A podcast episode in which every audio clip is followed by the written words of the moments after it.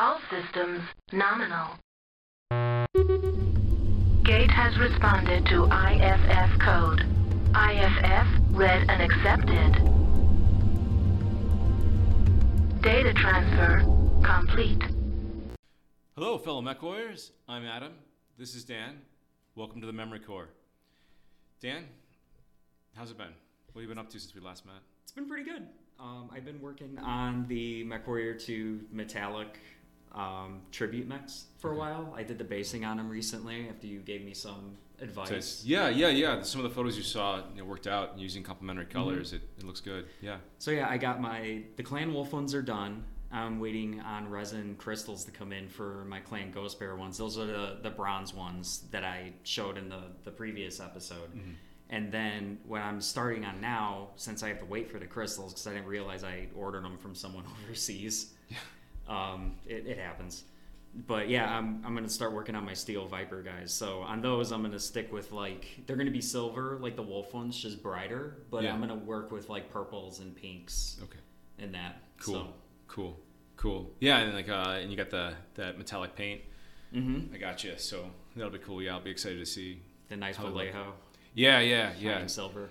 So, uh, for those of you who don't know, uh, the Vallejo metal color, the uh, pigmentation they use rather than like a mica flake is like actually ground pigment, like aluminum pigments. And so you get a really fine, it acts more like actual paint versus the metallics that what a lot of us are used to. Yeah, Army painter is thick, two C's. God damn not it. enough flow, not enough flow aid for that. Yeah, yeah. and uh, you know what? Um, I use a lot of Reaper paints, and the Reaper metallics um, definitely have their share of problems too. But the Vallejo stuff works really, really well. Um, it's funny, like you talk, like you know, what, what you've been up to, and um, you, mentioned pigments, and that's actually something that I've been discovering too. Is that um, you know, pigments are really important, and what our pigments do and how they act on the miniatures can make a, a big difference. And uh, I got here uh, Daler-Rowney um, white pigment, titanium white. This is uh, pigment white 8. That's the titanium white that you see in a lot of different uh, paints, and it's really opaque. Um, and then this is golden acrylic, their heavy body zinc white or pigment white 4, and they act very differently. Um, the pigment white 4, the zinc white, tends to be very transparent. Um, so you wouldn't use this to build up uh, you know, like a, a heavy white color, you would use your titanium whites for that. Um, the nice thing about the the white ink is you're not as likely to get like the chalky stuff that you would using your normal white uh, white paints. Um, you can get this heavy body acrylic in a titanium white, so it's really opaque, um, and that's going to be a lot smoother than your traditional miniature paints. But where this zinc white really excels is blending and highlights. So um, a lot of times when you do a blue um, or even like skin tones, you're adding white in to lighten it. Um, the you get these really harsh lines. You know, you can try and blend them as much as you can and do like really Yeah. gradual gradations and step ups, um, but you you still get kind of harsh lines because of that white pigment that's added to them. You can instead start with like a dark blue, which is hopefully a single pigment, and then add increasing amounts of zinc white, and you can get um, a very smooth transition because of the transparency of this. So, yeah, little, little tip there. Tips from Adam. Because we're building a community, and we're going to share our knowledge in our community. Yes, that that's what we're uh, going to talk about in this episode. We, Yeah. You know, a couple tips here and there, building a community. But before we're done with the painting thing, Mhm. I'm going to tell you guys if you use Army Painter washes, uh, you know, like in the, the little bottle, not the dips or anything, putting flow aid in it really helps. For me, it's usually around a two to one ratio. Like flow aid to Yeah, wash, it, yeah.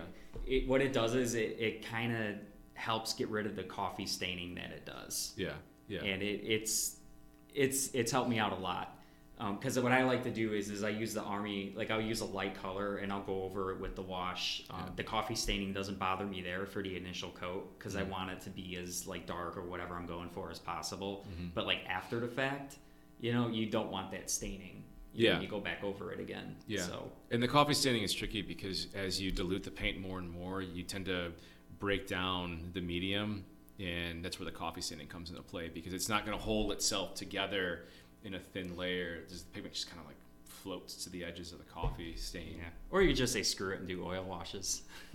that's that's like the best at the end. Yes. Yeah. Like yeah. hundred percent. Um, yeah, and that's something actually we're going to talk about in the future at some point is Mm-hmm. oil washes. Um, I got some miniatures, some tanks primed and put together. I just got to finish a project or two before we get to making that video. Probably do some shorts. You know? Hopefully so. Hopefully so. Something quick and easy. Um, but yeah, to circle back, you know, community. Um, one of the things I wanted to talk about relatively, you know, briefly in the time we've got is, you know, community. Uh, just getting together and playing the goddamn game. Having some fun in person. Yeah. You know? Yeah. Um, you know, in my experience, you know, back in the day, and this was late '90s, early 2000s, there was a store in Joliet called Challenge Games, and it was run by Forrest Brown and Butch Leaper. And you guys may know them from the credits in TRO 3025 and 3026, and maybe some other stuff here and there. But yeah, they worked for FASA.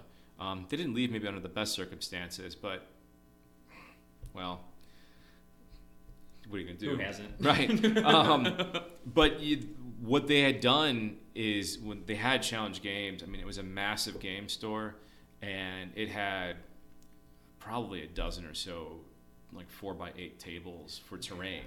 I Um, remember I, I walked into that store like on the tail end when they were gonna demolish that mall. And Yeah. It was in, you know, Montgomery Ward used to be in there. Like that's how old this mall is. Yeah. Um, but I, I remember seeing all the tables in there, their giant wall just plastered with BattleTech stuff. Yeah. And they had like the giant, uh, was it the Space Marine too? Yeah, and it was mostly like a Warhammer store. Uh, but I mean, that was at the time when a lot of things were Warhammer. You know, eventually, like okay, War Machines stuck around for a little bit. There was a Lord of the Rings tactical game, although again, that was put up by GW. Um, but it was a really cool place to be because you could go in there and you could probably just play a pickup game with someone if you were playing Warhammer. I mean, that was sort of at the point when BattleTech was on its way out in terms of popularity. Yeah, I remember they they just set up a Dark Age display. I think that was what had the uh, throwback to our second episode, the Tarkus tank. Oh yeah, Yep. yeah, yeah, yeah, yeah. The, the Dark Age kind of ended up being a little bit of a revival because it was that sort of clicks game. It was really easy to pick up, uh, and that. I mean, in retrospect, at the time, I think a lot of us were really pissed off to see what BattleTech had become with Dark Age, but it did kind of put some wind in in the IP's sails, so to speak, because people were interested in it again. There were a lot of emotions just because it was post lawsuit and you know the property was getting split up in uh, so Yeah. many different places. So it was a bit of a mess, but uh, but yeah, I mean, you know, it- being able to walk into a store and play a game with a lot of people was a great feeling. And while I didn't play Warhammer, there were a couple people that I did play BattleTech with there. Um, although it involved a little bit more like prep work and like, okay, do you want to meet on this day? How big do you want to make your force? So it was a bit of a different, you know, Different time. yeah, different atmosphere, different Malu. Uh, but it, it's one of those things like it's nice to be able to walk into a store and like, there's loads of people playing. Even if you don't play the game, at least maybe you're just like chatting, you know, for like a good half hour and just about stuff. Uh, and so, how do you get there? How do you make that happen? And that's tough. Well, the the first thing is I, I noticed that when we had our we could talk about our game recently in a little bit um, at Wandering Dragon in Plainfield, but I- I think the nice thing is is that presentation is another big thing when it comes to building a community from a game store because if you walk in, uh, for example, like they had that that wall of BattleTech stuff like you could walk past. Yeah. All it takes is someone to walk in there, like they want to get in the game. They're going there to pick something up because they know it's there. But then if they see people playing at the table, you know, it could go two ways. Like they could walk over and be like, "Hey, you guys are playing this? Can I Yeah. check it out?" Or like you would see the person be like, "Hey, you want to see how this game works? We're Yeah. doing a nice, quick, casual game." Yeah. You know. Yeah. So presentation like that is a really big thing. Yeah. Um, it definitely speaks to, I think, one of the problems though that um, uh, maybe a lot of people are experiencing. And yeah, obviously you got to be there. You got to be playing the game. You got to put in a lot of work at the start. I mean, starting anything it may not be very easy, um, but you got to have a place to play the game. And if you can have a place to play the game and you can show up, that's the easiest part. But the 2000s and the early 2010s was kind of a, a rough time for wargaming. Um, you'll see like there's YouTube channels, for example, a Little Wars TV that does a lot of historical gaming, and they'll show you like terrain building and all that stuff. Uh, which oddly enough, and actually pretty cool, is in a lot of these old BattleTech rule books. Like, how thick do you make the hills for the different levels? Yeah. What materials do you use? Um, but they actually created their own club at Little Wars TV. Like they have a space that they got rented out that they've renovated, a place to store all their terrain, all their game boards. That's still pretty hard. And the question is, do you make or rent out a space to make that happen and where does that money come from you know wandering dragon had these tables you could rent out it was like 20 bucks for a set of like folding tables in a common area which is fine when there's not a lot of people Yeah.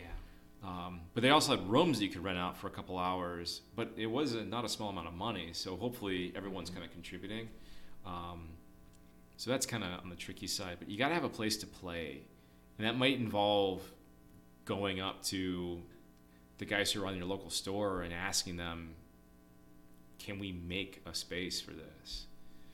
I don't know how easy it's going to be, you know? Well, popularity of the game is another thing that would, you know, contribute to that. Yeah. You know? I mean, ideally, we say with, with what they do at Little Wars TV is that they don't just play one game system. You know, they have basically a bunch of scenarios from different companies, and that's different for us. Um, ideally, the space needs to be multi-use so that you can do different scale combat. Maybe you got different size terrain, a place you can store that terrain, maybe underneath the table. Um, but you got to have a space to play first, and then once you have the space to play, you got to put the work into it. to go terrain or not to go terrain. It's hard. Yeah, and maybe you just need a place that you can, a table that you can put down map sheets, but you got to show up to make it work. Yeah. Well, the the promising thing, you know, with um, Gen Con and that, the Alpha Strike box with the, um, what is it? You, you get like terrain, actual terrain pieces in it.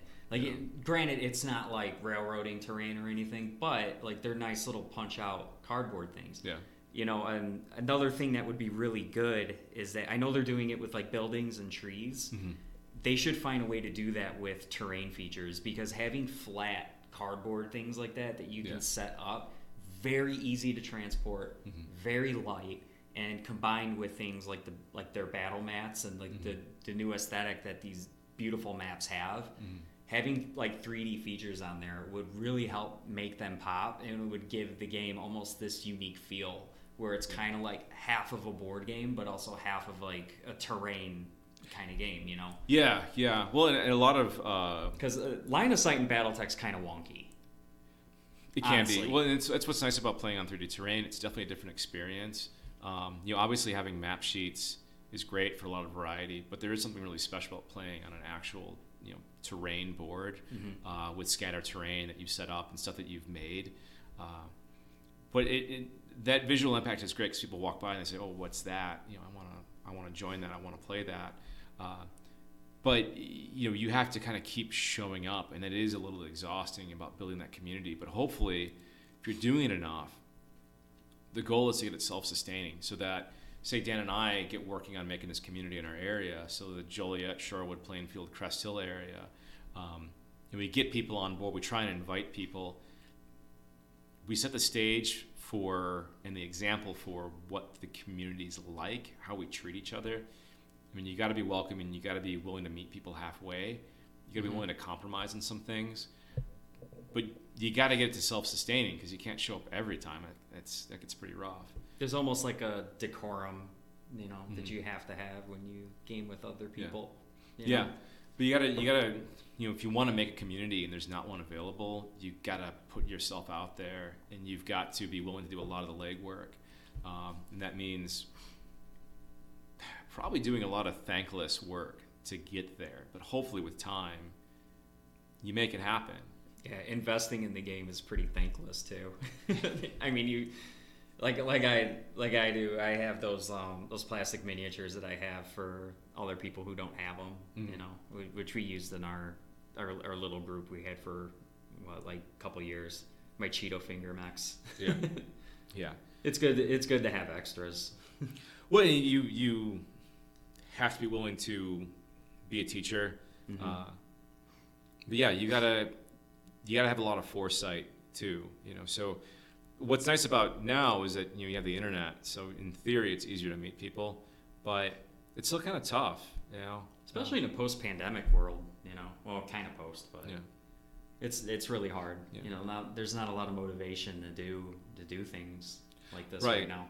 You know, a lot of people will say, "Oh, well, you know, whatever. I'm not scared of the pandemic. Why you gotta be afraid of it?" But I think everyone really was affected by it, even if they pretend that they weren't. Yeah. Um, but yeah, so you gotta have a place to play, which maybe means going to the store and maybe asking them what they can do. You know, when can you play? Do they have a table available? Because you don't want to just invite a bunch of strangers over to your house either and play in your basement unless you start to know them pretty well. Um, it's not gonna be you know right away. I mean, I know for me. I mean, I'm barely comfortable letting Dan into my house, let alone a bunch of strangers. I, I don't I don't blame you. Uh, I'm barely comfortable in my own house. Yeah.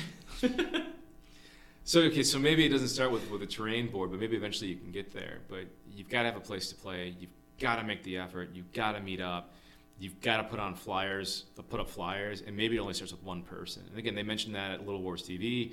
They mentioned that at uh, was it Miniature Minions, Mm-hmm. something like that. You know, the the guy there. Um, Well, even Battlebound has done videos on yeah, so building like a community too. it takes time. It takes time, and I know, uh, you know, I was lucky to be in a time and a place when you had a really, I mean, the game store was hopping. I mean, yeah, there were some dudes who didn't know how to shower, wear deodorant. they really did not know how to wear deodorant. No, Um, unfortunately. But you could walk in there, you could pick up a game, and you could play. Um, you could meet people and maybe start something, and maybe you don't play that day, but maybe you just sort of chat around. Maybe you find out about person X, Y, or Z who knows how to play the game, and maybe you meet up with them next week, or maybe you try and catch them when you can. Um, Well, we have. I mean, as of right now, I don't know if a lot of people who listen to our podcast know, but there is a Facebook group called BattleTech Players uh, by Zip Code. yeah. That that's actually how we met um, Peyton. You know. Yeah, yeah, yeah. Uh, so the kid's name is Peyton. He's 16. He wanted to play, and Dan and I were like, "Yeah, sure, we'll corrupt the youth." Yeah. Um, and his mom was the one who actually reached out, which I thought was really cool of her because my parents, Have, they would not have fucking done that. They'd be like, "You get your ass in your room and you study," and I totally did not study. I totally, I don't want to do that. Um, so yeah, yeah. I mean, it was really great that that that that she did that, um, and hopefully we'll, we'll play in August at some point. Mhm. But uh, but yeah, you you've got to be willing to accommodate people and, and meet them maybe where they're at, and you know maybe that means you play in an area you don't normally play, or maybe it means you are willing to lose. You know, just sort of stack it so you're introducing them to the game and and you know play in a way you normally wouldn't. Yeah. What What was the process that you went through for building the game that we had? Because I know you were touching on the standard for battle value a Yeah. couple episodes ago too. Yeah, yeah. I mean, so we, you what we did was um, you know the three of us. So I said, okay, we'll do we'll do two v one, and you know, I took a six k BV force. You know, Dan had three and Peyton had three. Um, just sort of like here it is. Here's uh, the master unit list. This is how you use it, and this is how you create the force you want. You don't have to use a miniature. You don't. Have, you don't have to. You know, take a mech. You don't have a miniature for. You know, Mhm. that's cool. Um, but you know, here are the tips or things that you need to think about when crafting a force, um, and you know how it should go down, uh, and that makes it really easy. You know, having an understanded or an, uh, um, an understandable and communicated goal is really important for what those games should look like, and being very clear and concise. You know, it's like uh, when you approach someone for an art project that you want to commission, they got to have some idea of what you expect of them. Mhm. Otherwise, they're just they, they don't know. They got no idea. Um, and so that made it really, really easy. Uh, of course, it, one of the nice things was that uh, the mom, you know, was very clear about what she was comfortable with us doing, which was mostly everything. I mean, you know, she uh, Yeah. said like I, we had the permission to you know talk directly to him because again, you know, you want to shield them from a little bit of stuff when they're so young. Like we were like twice his age. I know. You know, um, thankfully he had Discord, which is great because we have Discord. We have our own Discord. You should check out our own Discord. Yes. Yeah. Josh is get, finally getting his nod. Yeah. They're creating our Discord. Yeah. but of course, you know, it wasn't like, you know, he had played before, but there was a lot of things that he wasn't very clear about. Um, and, you know, the goal wasn't to walk in and curb stomp the new guy. Oh yeah. You, you want to make it enjoyable for him. I mean, not that like you need to hold his hand and that there shouldn't be, um, I don't know, punishment isn't, isn't the, it, it's punishment sounds bad, but like, you know, a dumb move should be consequences for making the wrong move, but it doesn't mean like, You're not putting an in- inexperienced boxer against like Floyd Mayweather. Yeah.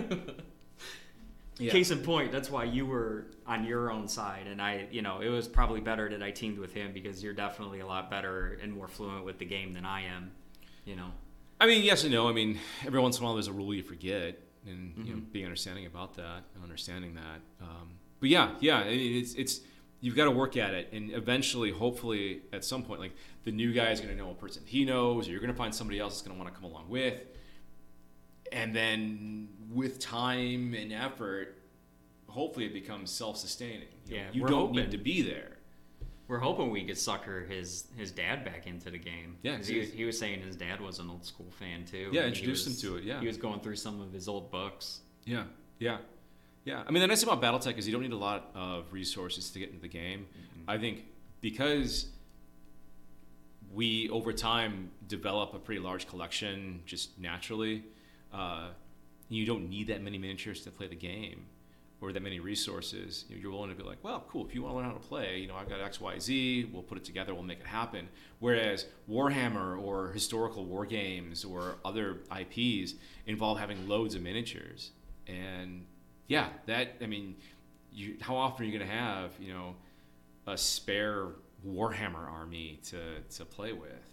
I know. The beautiful thing is, like, I, I another thing I did that I didn't talk about in the beginning was I actually purchased that uh, reinforcements box. Mhm. I'm not sure if anyone knows about it. I recommended it to Catalyst for the Kickstarter, and they said they were going to do it, but somehow I didn't get the memo. And they made a, an actual reinforcements box, kind of like the old school ones. Oh yeah, it, it was all the, the from the Game of Armor Combat, yeah, right? but the cool thing about this box is it actually comes with a unique double-sided map, and it's like two maps big. Mm. Um, for what was it? Uh, one of them, I think it was a map related to Tukayyid, and then the other one was oh my god, what was what was the one where Kai blew his mech up to take out? oh, the, the uh, the Great Gash. the Great Gash, yeah, Yeah, Twycross. that was the other one. Oh, nice. I'll have to check that. Out. And there's out. some uh, like terrain stuff with it and rules on like the tornadoes that were like Yeah. the sand tornadoes, you know. Yeah, I'll have to check that one out. Um, I don't think I, I think you mentioned that to me, but I don't remember actually seeing it. I know Um, it, it yeah. completely just blew over Yeah. my head. But Yeah. that's what I'm saying. Like they're they're just little cardboard standees. You don't need the actual Sure, yeah. miniatures to play. Yeah. You know. I mean, and we're in an era now where you, you can get BattleTech products really easily. That's really really nice because it used to not be like that. yeah, you guys are spoiled. Yeah. and I mean, it's one of those things. It's one of the reasons why I'm I am so defensive about Iron Wind Metals because for a long time it was really difficult to get BattleTech books, and the one thing that was consistent was Iron Wind. You know, Mhm. you could get the miniatures to play the game. Well, not a lot of people still don't know about the the resculpts for the OmniMechs, the original 16 OmniMechs. That what was Yeah. it Chris Lewis that did it? Yeah, yeah, you did it all in CAD. Yeah, They they were beautiful. yeah. You know. And I've, one of the things I've been working on is converting a Hellbringer to uh, Hellbringer B, um, because I want to paint it up like the Chris Lewis, not sorry, the uh, Jeff Laubenstein CCG card. So using the Chris Lewis uh, models from the OmniMech gallery up on the BattleTech website, using that to make the Hellbringer B. Um, so I don't know if you can hear my cat. Yep. He's looking. He's he's upset. He can't join the Yeah, party. Yeah, he's just gonna knock everything over. Um, but yeah, it, it's it's it was nice back in a time and a day when there were those places and spaces to go to. It's different now. It feels like they're trying to come back, but there's not really stores like superly dedicated to it. You know, Magic, you know, Pokemon, that's easy, right? Because you just need a card table.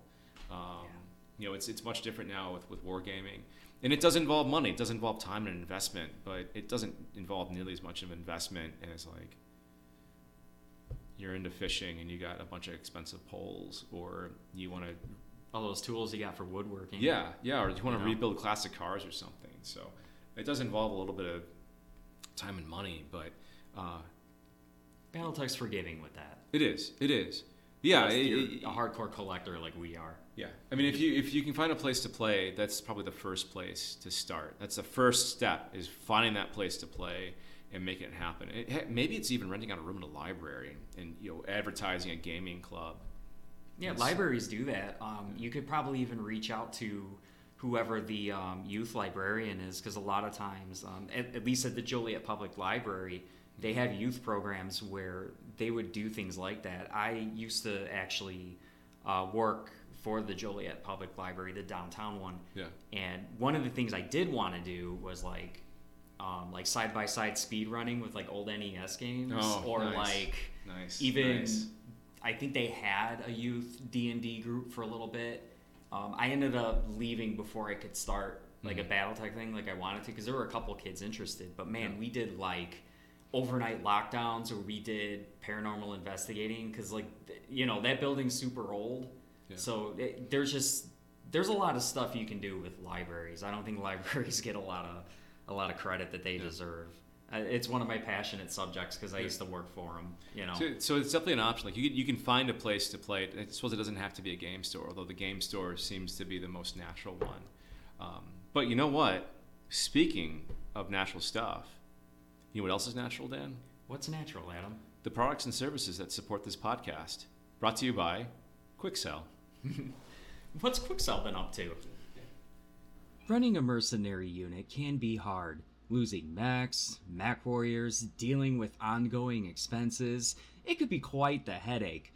That's why our sponsor, Quikscell Company, has a deal for you. Right now, Quikscell is offering half off on all Hetzers. That's right, half off! That's a huge deal on a great combat vehicle. Got a dispossessed mech warrior who knows how to drive?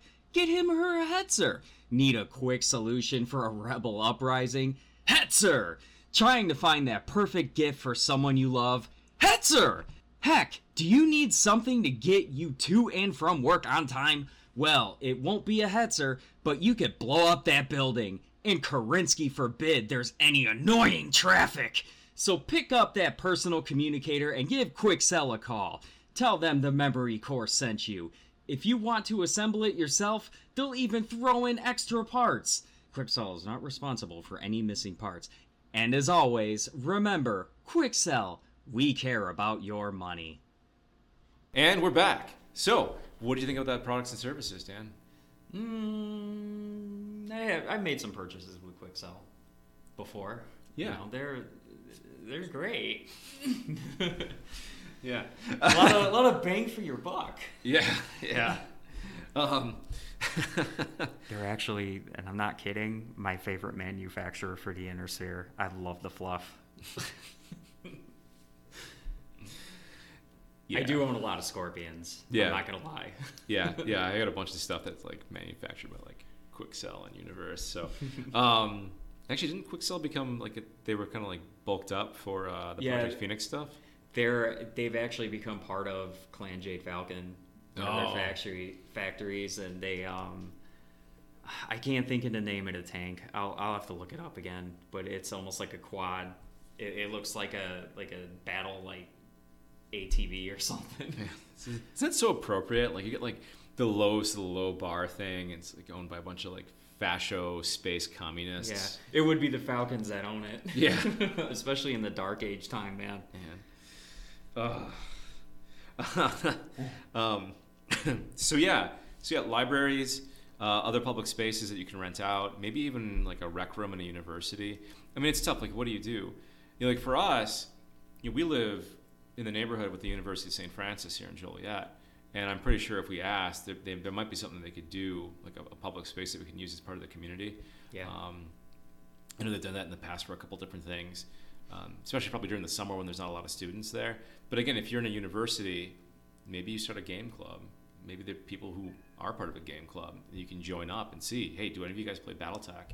Um, you do have to put yourself out there, and uh, you know, granted, you know, hobbyists on our end, you know, sometimes we're a little bit, you know, introverted um, and maybe not willing to, to do a lot of that stuff. But you kind of have to, you know, you, you have to start something if there's not a community there. And hopefully you can find a bunch of like-minded people. You know, it's one of the things that that boggles my mind is Joliet, the Joliet metro area is so big. I mean, it's like, oh yeah, well, you know, we're right by Chicago. Like, where's Joliet? Oh, we're just outside Chicago, and that's kind of Mm-hmm. what it gets known for. That and the Blues Brothers, right? Yep. Um, but it's so big that the fact that there isn't a game store that can support this anymore is baffling. Which means there's probably a lot of other people that are willing to get on board. You just got to make it happen, and it's got to start with someone somewhere. You think we could get a game in the old Joliet prison? There's probably a lot of lead-based paint in the old Joliet prison. Hey, lead minis. Why not? Yeah. We're already used to it. We got enough brain damage. Anyway, um, so yeah, yeah, yeah. You you you have to find a place to play. You've got to put the work in. You've got to put the effort in. You got to kind of grind away at it. And hopefully, you can get there. Yeah, yeah. It was a good game we played too. It was. Well, no, it wasn't. It was it was a good game for me. it worked out for Peyton. He he liked it. really quick. I'm gonna pull up my calculator here. So Dan has done this twice in a row in two games. You know, he's done it. It was the opening of the last game he played where he, he nailed my hunchback, and did it again where he nailed my Victor with my elite pilot, tanking one third of the battle value I took. So he rolled boxcars twice in a row with a PPC, head capped me. Didn't you know? Didn't take away all the internals. Just broke through the armor, rolled for criticals, boxcar again, blowing off the head. That is taking 36 and squaring it, a one in 1,296 chance. He did it twice. Twice. Within a month, mind you. I, I like the first time I did it though. It was glorious because it was with the clan large pulse laser. So that was like really taking salt and putting it, rubbing it in the wound. But yeah, the the second time with the os, that was, it, it was the um, the Ostel with the the dual PPCs. Uh, Bear in mind, the first time was against my Hunchback with autocannon 20, and the second time was with my Victor with his autocannon 20. It, it, the hostel gets a lot of flack too, especially the dual PPC one. Um, but yeah, yeah, when you're excited, like he was so excited to get that game together, the smile was on his face, and then the minute that happened, you just see the smile just like I saw the sinking feeling. I was like, dude, we can re-roll that if you want. I understand it. But I'm a principled man, and I said no. I was this close to being like, fuck it, start over again, all the way from the beginning. it was round two. It was round two. Which is when most combat rounds happen, like the the second or third round, because you're you're moving in the to get into position, you know. it was good for me, you know. It sucks when it happens to you, though. Yes. Anywho, So, before we leave, before we close it out, I did want to take a moment to ask you guys, uh, you know, what's community like for you? What is, I mean, what does, where is your game space? Is it a friendly local game store? Is it a library? Is it a rec center? is, it your house? Yeah, is it at your friend's basement or something? Um, what does meetups look like? How many games do you play? Do you are you BattleTech specialists or do you just play anything that you know has catches your eye? Um, Alpha Strike, you know, Yeah. doesn't matter. yeah, um, you know, Succession Wars. is it your is it is it your D and D group? Uh, you what what how and how did you get there? You know, what does your community look like? Where do you play? How did you get there? How easy did you find it to be to bring in new people? Um, when I started playing Pathfinder with friends up in Chicago, it was uh, a, a friend from college. We used to headbang to the sword at parties. We get drunk and we would put on the sword and crank it up. You know, um, good times. Uh, and he, when I got back from vet school, he was like, "Hey, do you want to join us? My my girlfriend's brother wants a dungeon master a D&D game, which ended up being Pathfinder. And do you want to join? And I was like, hell yeah. I'll even paint the miniatures for it. um, and that's been something that's kind of you know fits and starts, but you know it, it, grew organically over time, and then it shrank, and then it grew, and then it shrank. Um, but it's it's been self-sustaining. Like we still play, uh, and so it's you kind of know somebody that you invite along that may be open to it, and you see, and if it doesn't work out, it's frustrating. But don't get discouraged. You know, it just didn't work out, and that's okay. You just find somebody else. Man, I, I was in a BattleTech rut. Like I, I wasn't doing anything until Adam, you messaged me on the the BattleTech forums. Yeah. You know, I just ended up. I forgot what thread it was in. I was participating in something for a little bit, and you were like, "Hold up, you live in Joliet?" yeah. Yeah. You know, and well, it was all downhill from there. Well, that's the thing too. Is you know the the the official BattleTech forum. Um, kind of gets a lot of a lot of slack. It's maybe not as active as it could be, which is a bit of a shame, um, because it, it, doesn't have the uh, it's not the social media dumpster fire that like Facebook is. Yeah. You know, um, it, like granted, like you know, Twitter doesn't really have the same feeling um, as say like Facebook. Um, and there used to be a lot more BattleTech fora available, um, but yeah, they've kind of you know died out. They've disappeared. Um, but the, the official forum is still a really good place to go and meet people, and, and hopefully you can connect with people in your area. I know there's what Fraggle He's yeah. Uh, yeah. So I know we've been talking about trying to get to meet up Ion with him. Radio. Yeah. So you know, hopefully we can do a get together and, and, just maybe just meet up for like a beer or food, and then and then plan a game out after that. Um, you got to put yourself out there, you know, and you got to kind of chip away at it. But yeah, I'm, I'm interested to see, you know, what is it like for you guys? Put it down in the comments. You know, what what what, what does it look like? What did it look like? What do you want it to look like? Um, what would you hope for? Yeah, I mean, we could sit here and talk about it all day, but like, we can't be the end all be all for advice. I mean, yeah. everybody has a different experience. Yeah. Based on where they live, you know. Yeah. So it, I, I would like to see some participation in our, our comment section. Maybe we'll actually read it this time. I'm just kidding. We we do read our, our comments. Well, we don't get a lot of comments, so it's easy to keep track of it. It is for now. I will yeah. try my best. Yeah. So yeah, guys, that was our video on community. Uh, you know, I hope it helped to answer some questions. I think unfortunately, a lot of it is common sense. There's just no way to cheat it, and maybe you just need to hear. You can't cheat it. You got to put the effort in. We're all good dudes who want to play good games, man. Yeah, yeah. Let's get some more ladies in this too. Come on. Well, that's the thing too. You know, BattleTech is a bit of a sausage fest. Um, a lot of historical wargaming is a bit of a sausage fest, and they actually discussed that in Little Wars TV. They did a vid on that. And the, the funny thing is, like, I don't actually play a lot of historical wargaming. It's just yeah. the algorithm kind of pointing me in that direction. I mean, I would love to do some of that stuff. It's just again time and investment. Who am I going to play with? You know, especially am I going to find the miniatures I want? Because one of the things about BattleTech is that they're not too worried about WYSIWYG. What you see is what you get. Yeah. People throw crap at Warhammer for that and I mean, maybe rightly so, but at the same time, historical wargaming has always been kind of WYSIWYG. Like, you got to get like five books to figure out how to paint your miniatures. You maybe have to do a little bit of modification to give them the weapons you want, so that everyone understands what they're looking at on the field. Um, so it is a bit a bit different, and a lot of that probably bleeds over from what used to exist before Warhammer. That would go a long way towards your community building, man. I yeah. mean, we're you could put a quarter on the table as long as you know what it is. Any yeah. BattleTech person would be fine. The exception, I guess, would be Alpha Strike because you kind of need the if you're playing with terrain, a miniature or something for scale. Yeah, but you can use a Chessex box for that even. Yeah, I mean, what I mean, one of the things about playing with 3D terrain is that you know how you position your mech and and how you obscure it affects.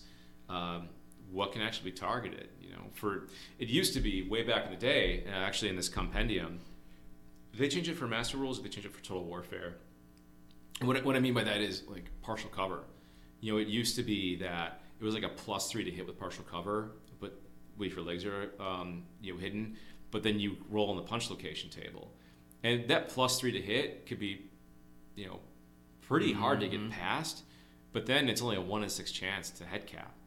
Um, now it is it's a plus one to hit, but if you roll a leg location, it does mm-hmm. nothing. Mm-hmm. So with the uh, with terrain rules, you know, if your mech is positioned such a way that like maybe you've obscured the legs and the right arm, it's a plus one to hit, but you roll any of those locations, you're just hitting terrain. You're not doing yeah. any damage.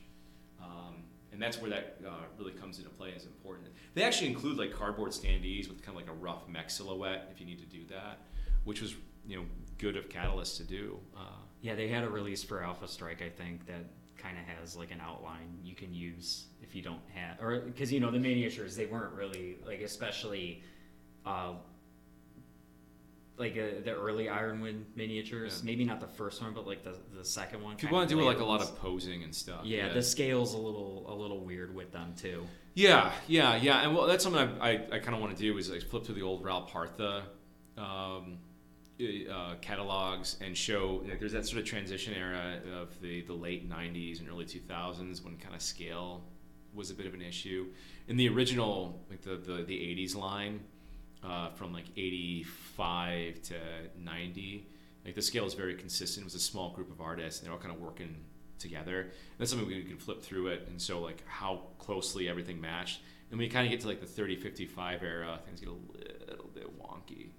Um, I think they got they pulled it back with 30, 58, and they got bad again, especially with uh, like the Targe from like the, the field manuals Yeah. um, and the 3060 TRO. Um, but yeah, that's I mean again, it's a little bit of a digression there. Uh, but yeah, yeah, I want to hear want to hear from you guys. Yeah, Let's hear it. I'm listening Yeah. right now. Yeah. Come on, yeah. do it. And so, in the uh, the comments section or, or in the uh, the video, Discord. the video description, Dan's gonna put the link to the Discord.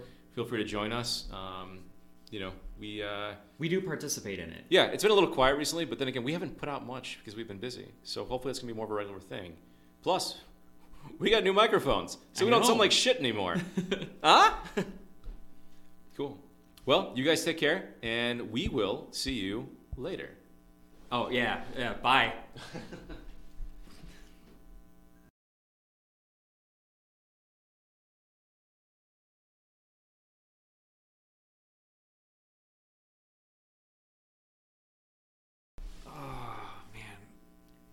So. They went pretty good. Yeah. Do you uh you want to talk about the Pardo thing? Oh man, do we do we have to? Yeah. You're right. Fuck it. Yeah. Fuck him. Fuck him. Fuck him. Fuck him. Not worth it.